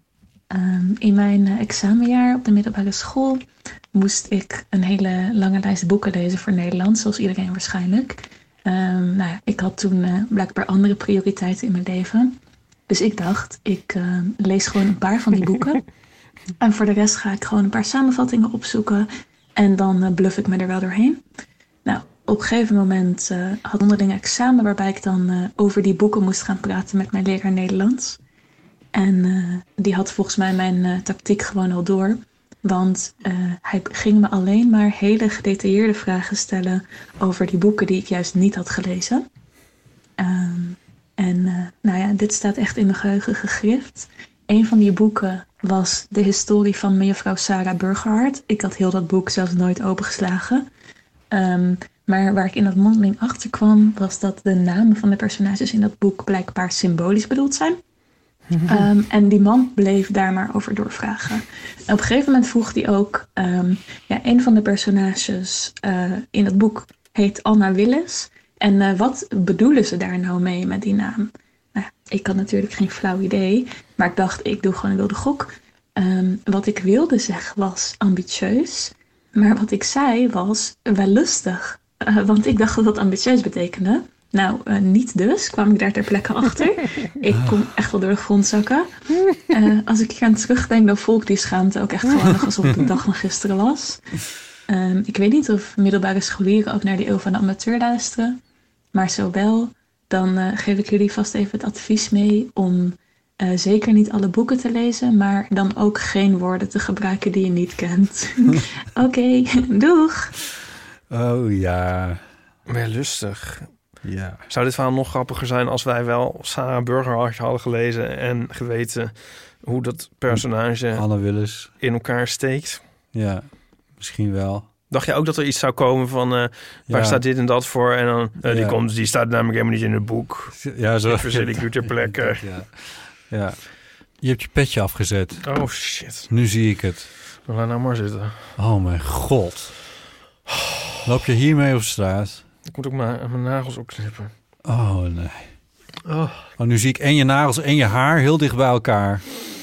Ehm, laat maar snel verder gaan. Joep heeft ingebeld met een vraag over een soort voorstelrondje. Eh, vorig jaar was ik bestuur van onze studievereniging en dan hadden we nog wel eens dat we met eh, twee mensen van het bestuur naar of een workshop of een vergadering moesten of zo, waar we dan waar je eigenlijk niemand kende. Nou, natuurlijk begint het dan eh, met een voorstelrondje, ehm, waar eigenlijk een, altijd een ongemakkelijke situatie in ontstond. En ik moet zeggen dat ik zowel schuldig ben aan het maken van deze situatie als slachtoffer ben, maar toch was het altijd lastig. Eh, nou, als je dan in die voorstelronde zit, dan eh, is eerst die eerste waar ik mee dan was, eh, stelde zich voor en die zegt, nou, ik ben die en van uh, Geop, zo heet de vereniging dan. Eh, en die zei dan vaak, ja, ik ben hier samen met Joep. Nou, en dan was ik daarna aan de beurt en dan was het dus, eh, ja, eh, ik ben Joep. Oké, en dan is eigenlijk alles al gezegd. En waar, ik vroeg me altijd af van, laat ik het dan bij die ongemakkelijke stilte? Zeg ik dan nog een keer mijn naam? Moet ik nu nog iets extra's zeggen? Eigenlijk realiseerde het altijd alleen maar in een ongemakkelijke situatie. Dat was het eigenlijk wel. Eh, ik ben benieuwd wat jullie ervan vinden en of jullie dit eh, ook wel eens hebben meegemaakt. Groetjes, doei doei, adieu. Adieu. ik vond het een heel lang bericht. Dat had iets puntiger gekund. Vind je niet? Met iets meer stilte. Ja, ja het was gewoon... eh, nee, eh, grapje. Ehm, wat moeten we hierop zeggen? Zou Joep tips willen hierover? Nou, hij vroeg of we ons hierin herkennen. Ik heb ook in de studievereniging gezeten. Jij ook, weet ik. Eh, ik was vicevoorzitter. En dus ik eh, ben ook veel mee geweest naar inderdaad van die... eh, hoe heet dat ook weer? Bestuursintroducties? Constitutieborrels. Constitutieborrel, dat is het woord. Oh, dat heb ik echt lang niet meer gehoord. Constitutieborrels inderdaad, ja. Oh. Ja. Oh, de tijden. Ik heb daar ook wel een verhaaltje over. Ja, ik vond het altijd wel leuk trouwens. Nou, toen wij begonnen, toen onze studievereniging was ehm, in ieder geval, hoe moet ik dit zeggen? Wij hielden een constitutieborrel voor mijn bestuur. Ja. En ehm, toen kwam er niemand, behalve één iemand, die, en die kwam helemaal uit Groningen. Oh, wat sympathiek. Ja, ja, dat was wel sympathiek, maar dan... Ik was het trouwens niet. Maar, nee, maar dan is het nog erger, zeg maar. Als er dan niemand is. Ja. Wat was van jullie, eh, van jullie zustervereniging in, in Groningen? Ja, ja. Oh, ja. En dan eh, zijn er, ja, eh, en verder was er dus helemaal niemand. Maar dat kon ook, nou, diegene moest er wel om lachen. ja, je had daar ook van die, echt van die heel erg deftige, jasje, tassige Ja. besturen die dan het een- academiegebouw af gingen huren. Ja. Ja. Met heel veel poeha. Je kreeg een interessante doorsnede van, eh, van het academische leven te zien met die Onze, borrels. onze studievereniging schoof ook wel iets meer die kant op later. En dat hielp ook wel een beetje bij de opkomst. Eh, zeg maar. Oh, toen jullie wat deftiger werden, toen kwamen er meer mensen. Ja. Oh, en toen ja. iets actiever werden. Oh, zo. Ja. Ja, je moet wel een beetje bekendheid hebben eigenlijk. Ja. We hadden met ons bestuur ook dwarsverbanden waar ik, die ik nog steeds niet helemaal begrijp. We waren bijvoorbeeld als bestuur soorten met van beste vrienden met eh, de studievereniging van sociale geografie. Terwijl wij bij letteren zaten. We hadden, waarom waren wij niet best, we waren niet, Oh, niet, onbevriend met, met eh, de mensen van geschiedenis. Maar het was wel gek. Ineens heb je dan een soort klik met een paar mensen van sociale geografie. En dat is dan Oh ja, ineens, grappig. ben je er allemaal samen dingen mee aan het doen of zo. Ja, wij hadden het met eh, biologie. Ja. Ja. ja. Ook niet noodzakelijkerwijs logisch. Nee. nee. Nee. Ja, geinig. En met pedagogiek hadden we op een gegeven moment deden we samen feesten. Dat sloeg ook nergens op. Kunstmatige intelligentie en pedagogiek. Ja. Waren allebei te klein om in ons eentje Ja. een cachot af te huren. Ja, volgens mij hebben wij dat gedaan met, met sociale geografie. ja. Het was ook zo, dat, dat was wel echt heel tof. We hadden een, eh, een studievereniging toen we daarbij kwamen. Eh, eerst als gewoon actieve leden op de achtergrond. Eh, en, in het, en in het tweede jaar, eh ik zeg we, want op een gegeven moment... eh, was een van mijn beste vrienden, Hans, daar... eh, en ik zijn beide voorzitter, hij voorzitter, ik vicevoorzitter geworden. Ehm, toen zijn we allebei in het bestuur gegaan. En in die periode hebben wij die vereniging ongeveer verdubbeld in ledental. Dat vonden we zelf wel een behoorlijke prestatie. Ja. Eh, het was een soort van slapende vereniging. Die hebben helemaal nieuw, nieuw leven ingeblazen. En het bestaat nog steeds. Ik krijg nog steeds wel mailtjes van. Ja, leuk. Dat is wel grappig, ja. Ik zit te denken dat het trouwens best wel logisch was voor, om dat te doen met pedagogiek voor ons. Want wij zaten met alleen maar mannelijke nerds. Ja. Dus als je dan ook nog informatica erbij neemt of zo en daar een feest van gaat organiseren, dan, En dan wordt het helemaal... het ook niet op. Komen er nooit kinderen. Dan komen er nooit kinderen. Het zou dat bij het ons einde dan van het menselijk ras betekend hebben. Zou dat eh, bij ons dan ook een beetje zo het geval zijn geweest? De sociale geografie iets meer mannenstudie is en, communicatie- en informatiewetenschap. Ja, dat was wel iets meer vrouwenstudie, dat is wel waar, ja. En bij beide zaten... Nou, één homo in ieder geval. ik weet het niet precies. Ik kan het niet precies weer reconstrueren. Maar die constitutie. Ik vond het wel leuk. Ik heb nooit echt met mijn mond vol tanden gestaan. Maar dat was ook omdat voor mijn gevoel in ieder geval het in Groningen wel zo was dat we allemaal iets hadden van wat grappig, we zitten allemaal in Groningen of zo. Wat er meteen een soort verbondenheid eh, eh, inhield. Dus als wij dan bij de constitutieborrel van pedagogiek terechtkwamen of zo. Je had altijd wel iets om over te praten. Omdat die, stad zo klein is en de universiteit zo groot. Ik weet niet precies. Ja. Misschien dat dat, ja. Ja. Ik weet niet of Joep hier iets aan heeft, maar... nou nee, ja. maar eh, gewoon je naam volstaat, Joep. Ja. Ja, volstaat. Of voeg eventueel toe dat je de vicevoorzitter bent. Of zo. En mijn hobby's zijn Krimpy Dinky. En heel veel amateur. En heel veel natuur. Ehm, even kijken. Evelien. In mijn vrije tijd ga ik graag naar Moddergat. Ja, precies. Eh, Evelien. Ik zit net jullie aflevering te luisteren met de best social media. Ehm, en het ging over eh, communicatieverwarringen die door techniek worden veroorzaakt. En daarin zei Diederik van ja, vroeger had je dat niet, want je stuurt niet zo snel een verkeerde brief naar je tante Els of zo. Ja. Toen dacht ik, nou nu moet ik toch bellen, want ik heb namelijk een voorbeeld van dat het wel degelijk eh, kan. Ehm, ik heb een tijd geleden, eh, kreeg ik in de gezinsapp van mijn moeder een appje van, ja, tante Dien is overleden. En tante Dien, dat is de zus van mijn oma. Daar was ik zelf nou niet zo close mee, maar ik dacht, oké, wat vervelend voor mijn oma. En mijn oma is een beetje doof, dus die kan ik ook niet bellen. Ik stuur haar een condoleance kaartje. Dus ik stuur mijn oma een kaartje van, hoi lieve oma, wat verdrietig dat je zus is overleden, gecondoleerd. Ik hoop dat ik je snel zie, groetjes Evelien. Ja, ik doe die kaart op de post. En ehm, ik vraag twee dagen later of zo van, goh, is, eh, die, is de begrafenis eh, geweest? En eh, ja, met corona en zo, mocht oma er dan wel heen? En dan moeder, ja, ja, oma is heen gegaan samen met oma Peter. Dus ik zeg, oh, met oma Peter? Nou, dat is wel lief dat hij dan met hem meeging, want het is helemaal geen familie van hem. Toen zei moeder, hè, hoezo? Hoezo? Dat is toch zijn tante? En toen viel het kwartje dat allebei mijn oma's een tante Dien hebben. Ik dus de verkeerde oma had gecondoleerd en die andere oma, de zus, was nog springlevend. Dus toen heb ik eerst ehm, ja, mijn moeder eh, naar het bejaardentehuis gestuurd. Naar mijn oma's kamer om die kaart te onderscheppen, maar ze had hem al gelezen. Dus mijn oma begint een beetje te dementeren, dus ze was vooral erg in de war. en ze was het toen ook al wel weer vergeten. En toen heb ik snel mijn andere oma gebeld, die nog wel aan de telefoon kan. Van oh, gecondoleerd en ik moet even uitleggen waarom ik niks van me heb laten horen drie dagen lang. Dus ja, het was niet eh, de schuld van het communicatiemiddel, maar toch wel een verwarring waar ik eh, zelf heel erg buikpijn van had. Maar waar eh, mijn ene oma heel lief eh, over was en ze begrepen het. En ze zei, ja, dat is ook verwarrend, twee tante dienst. En mijn andere oma, die is het alweer vergeten. Dus het was al met al, liep het met een sisser af. Oh. Ja. Ehm, wat erg. wat erg, wat erg. Nu waar, is, waar is onze jingle van Nou Wat Een Verhaal? Die had er wel mooi ingekund. Oh dat kan wel. wat een verhaal. Overigens aan alle kanten gekaapt inmiddels. Oh ja, door, door Dook van Dijk. Ja? Of nog meer. Nou ja, Ik heb nee. het allemaal nog niet gezien. Dat Ja, wordt toch niks. ik heb- Stop maar met bellen, mensen. We weten ervan. Het wordt niks. Maakt niet uit. We verzinnen wel weer een nieuwe rubriek... die dan ook vervolgens een hit wordt ergens anders. Ehm, nu komen we in Uncharted Territories.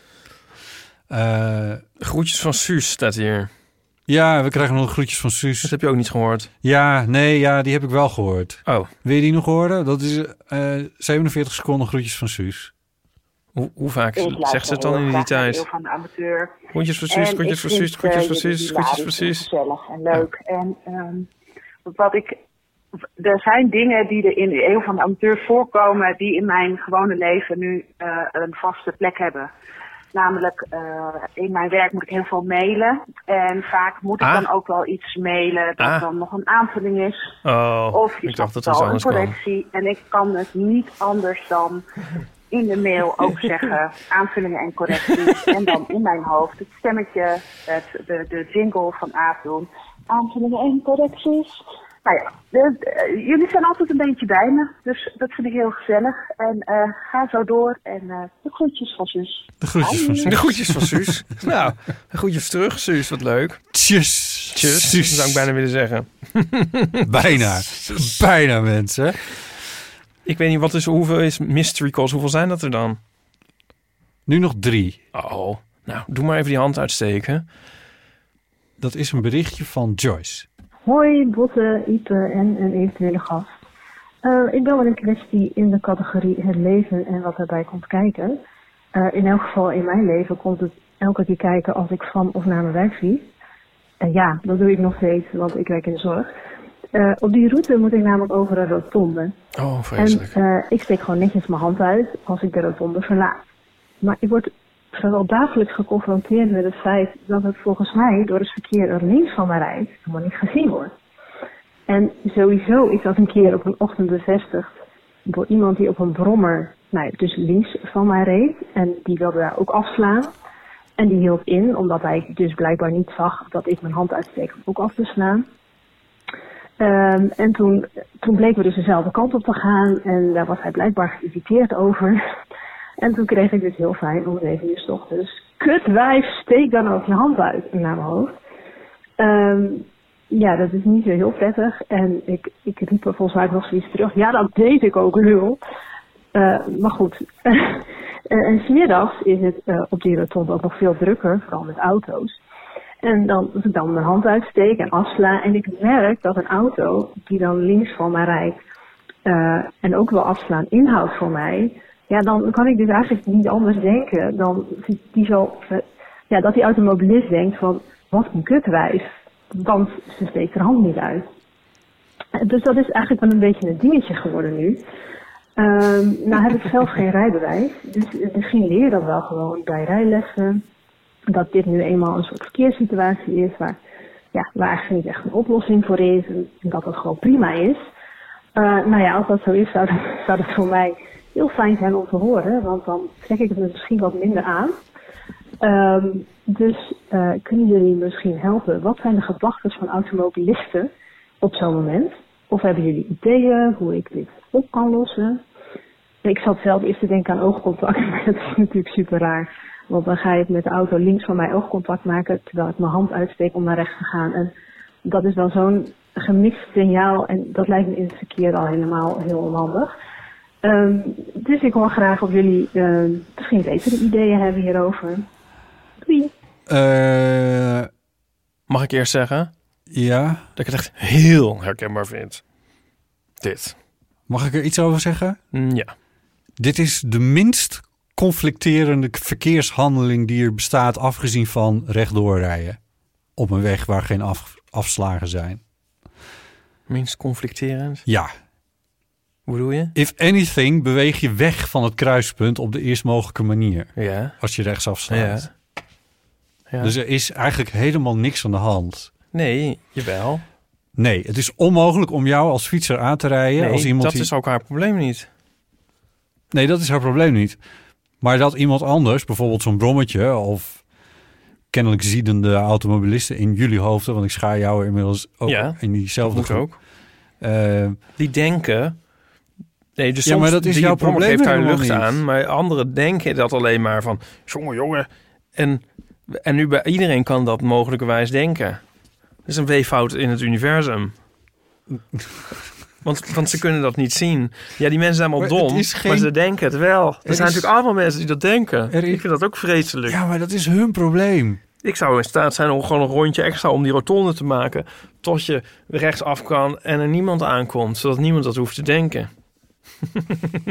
dat is een mogelijke oplossing. Dus dan creëer je- even Dan kijken, eh, één, rij je gewoon twee, even drie, dat rondje extra. Vier extra, een rondje. conflicterende verkeerssituaties om één niet conflicterende verkeerssituatie te vermijden. Ja, heb je dit zelf verzonnen, deze woorden? Conflicterende verkeerssituatie? Nee, ja. nee, maar je snapt het toch wel? Ik snap, ook wel. ik snap ook wel wat jij zegt, maar je snapt het toch ook wel? Ja, maar het is niet. Ja, maar wat hier is. Dit is ja, een weefvat in het universum. Is er, het is niet een probleem en daar, daardoor is er ook geen oplossing voor. Ik bedoel, wat wil je dan? Maar dit is hoe. dit- Ja, Ik zie het probleem dus wel, ja. Ja, probleem? psychologisch probleem. Kun je, dat nou, hoe kun je daar nou, daar kun je toch niet mee zitten? Ja, het is heel vervelend dat iemand kutwijf naar je, schreeuwt, naar je schreeuwt. Maar ja, dat kun je je toch niet aantrekken? Het is toch niet jouw schuld? Het was haar schuld niet, want ze had haar hand uitgestoken. Ja. Dus ze stond ook volledig in haar recht om... eh, want wat schreeuwde ze terug? Lul of sukkel of zo, weet ik veel. Eh, dat, dat kon ze prima terugschreeuwen. Maar ja... Je kan je toch dingen aan... Nou ja, nou ja, oké. Ja, ik begrijp niet je wat moet je, niet aan begrijpen je moet je boven staan. Hm. Hier moet je boven staan. Rechts afslaan, moet je boven staan. Het rijmt. Dus het is een verkeersregel. Ah, er staat bij het Oosterpark staat er zo'n bord en er staat er zoiets van gevaarlijke situatie. Probeer contact te maken met bestuurder. Oogcontact te maken met bestuurder. Ja, ja. Eh, eh, eigenlijk staat er een soort, soort bord van eh, zoek, het, zoek het allemaal maar uit, yo.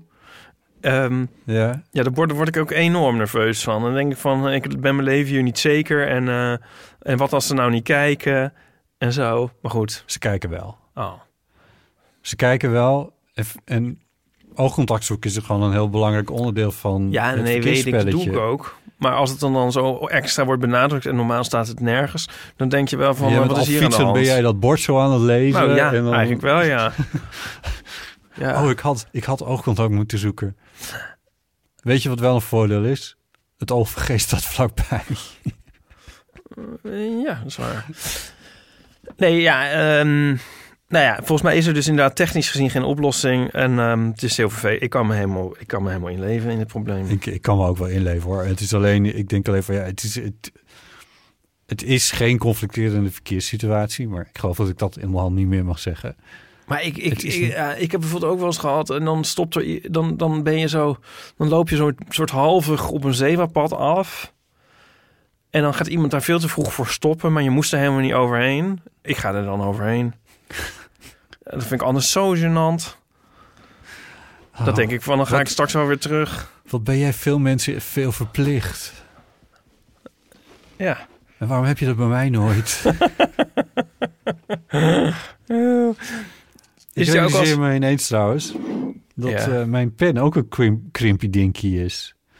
Want eh, dit is een oude waterfles die gekrompen is tot een ballpoint. Ga weg. Het is echt waar.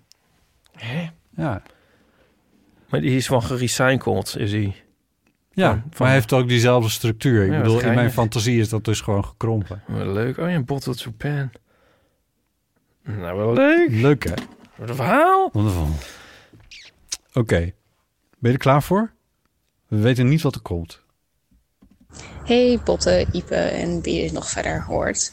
Ik had nog een vraag naar aanleiding van jullie vorige podcast, waarin jullie het hadden over namen die jullie gekregen hebben en wat als jullie met de andere eh, geslacht waren geboren. Nee, had ik dat nou maar net niet gezegd. En ik ben zelf trans, dus ik heb een naam kunnen kiezen. Dat is Robin geworden. Oh. En ik vroeg me af, wat als jullie een naam mochten kiezen? Wat zou dat dan zijn? Ik hoor het graag. Doei. Veel plezier met de podcast trouwens nog. Leuk. Meter op de achtergrond. Hoor ik. Ik hoor in de verte een kerkklok. We kunnen misschien kunnen we achterhalen waar, Waar dit dit is. precies was. Toen moet ik aan mijn obsessie met ontvoeringen denken. Dat is wel leuk. Transpersonen kunnen natuurlijk op een gegeven moment een naam kiezen. Dat vind ik eigenlijk wel, vind ik wel geinig. Nou ja, ja, dit- iedereen kan een naam kiezen. Ik heb ook een soort van naam gekozen. Ja. Een soort artiestennaam. voor, voor op de socials. Ehm, en Robin is ook een beetje genderneutrale naam. Want ik ken een man die Robin heet. En ik ken ook een vrouw die Robin heet. Ja. Dus dat is ook wel leuk. Eh, eh, ik heb gewoon de laatste drie letters van mijn eerste voornaam afgeknipt. En dat is Bo geworden. En daar voel ik me eigenlijk best wel thuis bij. Maar dit heb ik al lang gezegd. Dus dat is een soort van mijn gekozen eigen naam. En jij? Nou, ik zou denk ik... eh, ik zou denk ik voor eh Paulien gaan. En dan denken jullie misschien... Nee? Zo heet ongeveer mijn halve familie van vaders kant. En mijn vader heet Paul. En eh een tweelingzus heeft als... Ja, haar roepnaam is haar tweede naam. Maar haar eerste naam is Paulien. Ja, kun je ook zeggen, die is al bezet. Maar dat tel ik dan even in deze contrafactieve situatie niet mee. Oké. En zo heet ze ook. Dus feit, ja, wel en niet, maar ook weer niet. Ja. Maar Pauline vind ik wel een goede familienaam aan onze kant. Maar dat komt zo in me op, maar ik heb er verder niet nooit over nagedacht. Nee. Ik vind het leuk. Ik vind het een leuke vraag. Voor, de, voor het punt van orde kunnen we dus misschien uitleggen aan de luisteraar dat jij normaal de berichten allemaal voorluistert. Ja. En ik dus niet. Bijknipt. Ja. Ja. En, ehm, maar nu dus di- dit dan weer niet. Nee, dit, dit is, eh, Ja. deze en ook deze niet. Dag Botte, Ipe en eventuele gast. Met Mickey spreken jullie. Ehm, ik zat net te luisteren naar de allernieuwste eeuw met Paulien. En daarin heeft zij het over dat ze het altijd zo irritant vindt als je kijkt naar een film en er wordt viool gespeeld en de techniek is compleet verkeerd. Oh ja. Nu heb ik dat dus heel erg met piano, wat ik zelf al speel, klassiek piano sinds mijn vijfde of zo. En dat is precies hetzelfde, maar het is niet alleen de techniek, maar het is ook heel vaak wat er dan wordt gespeeld. En misschien is het heel snobistisch, maar dan zijn het een soort van drie akkoordjes die een beetje in gebroken vorm de hele tijd achter elkaar worden gespeeld. En dan staat er iedereen zo omheen van, oh, wat goed, wat goed. En dan denk ik, ja nee, dit kan echt elke mongool die net drie akkoorden heeft geleerd. Dat gebeurt ook heel vaak met van die NS-piano's, dat er ook gewoon iemand heel leuk, fijn klinkende akkoordjes speelt. En dat wordt dan overal op de social media gegooid en dat gaat helemaal viral, omdat er een soort van nieuw talent is ontdekt. Wat dus gewoon echt niet zo is. Nou, als ik dat dan altijd aankaart, dan gaat mijn vriend enorm zuchten en dan moet ik mijn bek houden. Eh, dus ik dacht, nou, misschien kan ik er hier nog even leuk over klagen. Ehm, en een tweede ding was dat jullie het hadden over unisex namen. Nou is in Nederland Mickey een prima mannen- en vrouwennaam. Dus ik zeg altijd tegen vrienden van mij die dan in verwachting zijn, dan zeg ik, weet je wat is echt een ontzettend leuke naam is voor zowel een jongen als een meisje? Dat is Mickey. Het is alleen nog nooit gebeurd. Dus als er nou iemand luistert die in verwachting is en denkt, ik ben echt op zoek naar een ontzettend leuke naam die heel unisex is, nou, dan weet je er eentje. Doei doei! Ik vind Mickey ook een echt een leuk naam. Ik wil dan eigenlijk ook wel van Mickey weten heeft of hij daar dan niet vroeger last van heeft gehad. Dat iedereen zat zo van Mickey Mouse en zo. Maar blijkbaar niet als hij het zo aanbeveelt. Nee, als het zo aanbeveelt, dan ja. Of hij is het echt zo over de top aan het ownen, maar zo ken ik Mickey geloof ik niet. Ik ken hem niet dat ik hem nou zo goed ken, maar Ik dacht eigenlijk dat hij ging zeggen iets anders, want omdat hij ook fotografeert. Ja. Ehm, dat in films zie je dus ook, maar dan wel in slecht, echt slechte films, maar goed. Maar toch zie je dat echt wel heel vaak, dat dan fotografen hun camera verkeerd vasthouden. Weet je, want dan hebben ze de lens zeg maar eh, vast met hun duim onder. ja. En ja, dat hoort niet. Nee. Ja, dat hoort niet. Dat is voor niet goed voor. Dat doet, dat doet een fotograaf Dat- doet het niet. nee. En je ziet dat zo vaak nog. Ja. Vooral in Nederlandse dingen. Ja. Ja, dat is dan mijn eh, piano dingetje. Ja. Toen we het de vorige keer over hadden, toen moest ik ook aan eh, gitaar spelende mensen denken die ook wel met enige regelmaat in films ziet. Ja. Dat slaat ook meestal helemaal nergens op. Totaal lijkt niet eens op wat je hoort, eh, zou ik maar zeggen. Eh, en ik had ook nog wel een tip, maar ik weet niet, is Bart zijn deur open? Nee. Oh, dat is jammer, want anders kan ik, kon ik even een gitaar bij hem lenen. Je kan namelijk heel snel wel indruk maken. Maar hier staat een elektrische, dat is waar ook. ja. Dus dat hoor je dan niet zo goed. Je kan heel snel met gitaar ook indruk maken met, met iets heel eenvoudigs, waar Mickey het ook over Ja. En eh, bijvoorbeeld, eh, dan speel je dit.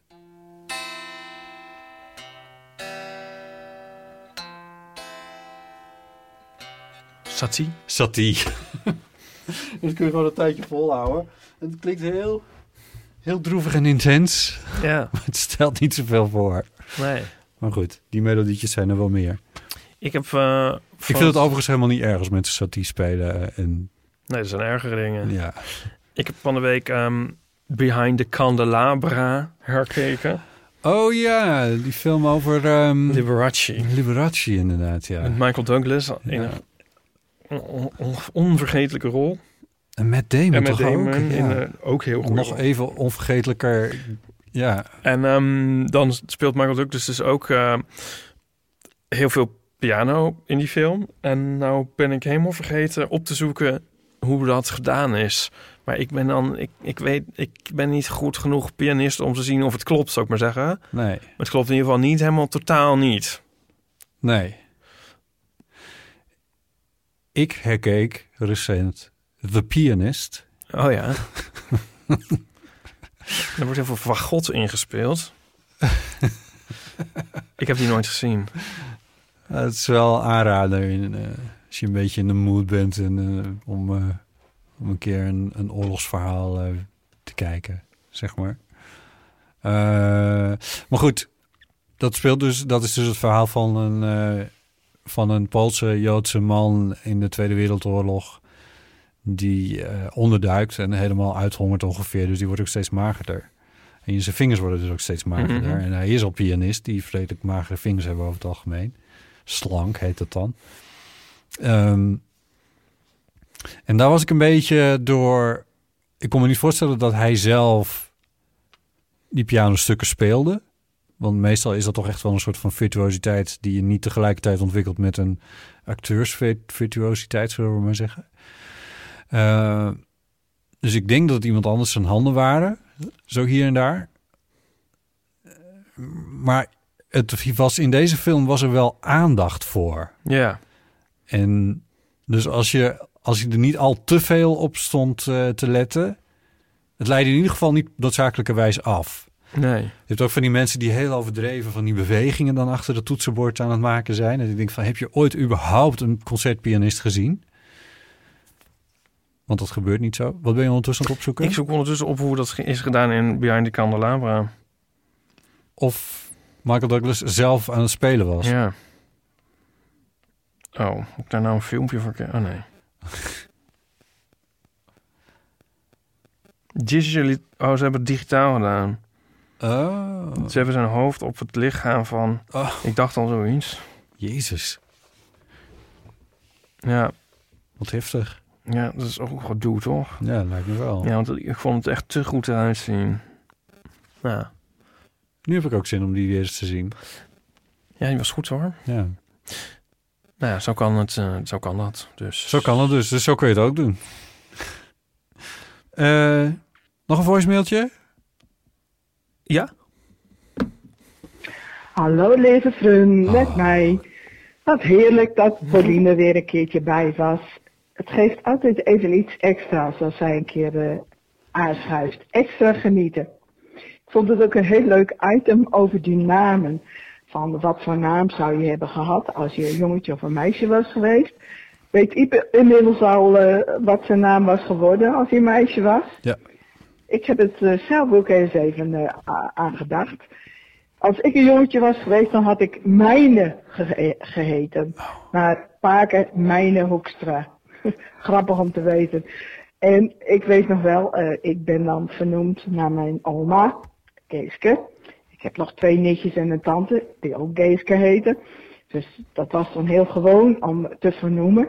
En ik was als kind altijd wel een beetje jaloers op mijn zusje. Want die is vernoemd naar Beppe Wilhelmina Petronella. En ik vond altijd, ja, ik heet alleen maar Geeske. En met Wilhelmina Petronella, wat kan je daar wel niet allemaal mee doen? Ze wordt altijd Willy genoemd, maar ik heb ook nog een nicht die heet, die noemen ze altijd. En nog een nicht die noemen ze Petra. Ja, dat kan natuurlijk dan allemaal. En eh, mijn jongste zusje, helaas veel te jong overleden, die was dan weer vernoemd naar mijn opa Jan. En zij heette Marian. Grappig hoe, ze hoe die dingen dan allemaal lopen. Wij hebben de kinderen eh, met opzet niet vernoemd, vanwege de namen. Eh, Kees is een Cornelis, mijn vader was ook een Cornelis, werd Kees genoemd. Dat vonden we toch wel dan heel verwarrend worden. Dus wij hebben een Sander Gjalt, een Michiel Alwin en een Amarin Stemke. Allemaal wel Friese namen, passend bij de naam India. Hey jongens, dat was het weer even. Veel plezier. Doeg! Dat zijn ook wel echt Tjus, heel, heel liefs. mooie, ja, heel, veel lief, heel mooie namen trouwens. Ja, die, die lijn met Cornelis, dat doet me denken aan een liedje van eh, Tracy Thorn. En dan zingt ze... eh they had a song called James, who had a song called James, who had a son called James, were there no other names. ah. Ehm, Cornelis. Een, een, ja, dat, moest, dat was mijn... Ik kon er geen goed grapje van maken. Maar Dus dan deed maar zo. Je deed even zo. was dit de laatste? Dat was de laatste. Wat fijn dat we dat nog als het, het lekkerste voor het laatst bewaard. Ja. ja, dat is dus toeval. Maar goed. Nou. Tot zover deze aflevering van de Eeuw van de Amateur. Wat hebben we er allemaal lekker bijgewerkt. Het, is, eh, het voelt erg opgeruimd. Dan kan ik nu mijn balkonzomer klaar gaan maken. Ja, dat is het volgende op je to-do-lijstje. Ehm, nou, nieuwe dilemma's en nieuwe levenskwesties en nieuwe verhalen... die zijn welkom op de Eeuwfoon natuurlijk weer. Eh de voicemailbox is weer opgeschoond, dus eh, kom maar op. Telefoonnummer is 06 1990 68 71. Je kan mailen naar de botten.eeuwvanamateur.nl. We zitten op Instagram, heten we Eeuw van Amateur. En eeuwvanamateur.nl is onze website. En vond je deze aflevering leuk? Dan kun je hem delen met vrienden, familie of collega's. En daar hebben wij echt wat aan als je dat doet. Dus ehm, ja, doe dat. Ehm, en je kan natuurlijk vriend van de show worden. Kost je 2,50 euro. Wat voor bedrag is dat nou helemaal? 2,50 euro in de maand. Ben je vriend van de show. En dan heb je ook toegang tot al die andere dingen... die wij als extra bonusafleveringen eh, bij Vriend van de Show zetten. En ga daarvoor naar vriendvandeshow.nl slash eeuw. Ipe, dankjewel. Ja, jij ook. eh, bedankt, Bot. Oh, eh, nieuwe volgers op Instagram zijn... Oh. Veen Robert Jan van. Elke keer Celie Peters. Anne Schillings. of je Le dit Frère 00. elke keer gaat doen. Over analyseren de podcast. En dan zeg je-. Guadalupe. Oh nee, die heb ik leuk. Geert, Geert, Geertrui Visser. En dan doe je het toch. Rowan Kiewits. Rozendoe. Jet en Dirk. Alice van Oosterzee. Beste Deals NL. Had ik je al gehad. De, grootste, de Groot Cora. Blonda Krullet. Richel 61. Marianne Schel. Rohan 3FM. En Ellen op Insta en Nicky Vollebrecht. Denk ik. Why? Moet toch ook iets te doen hebben? hè? Eh, Oké, bedankt en tot snel. bedankt voor het luisteren. Tot snel. Tjus.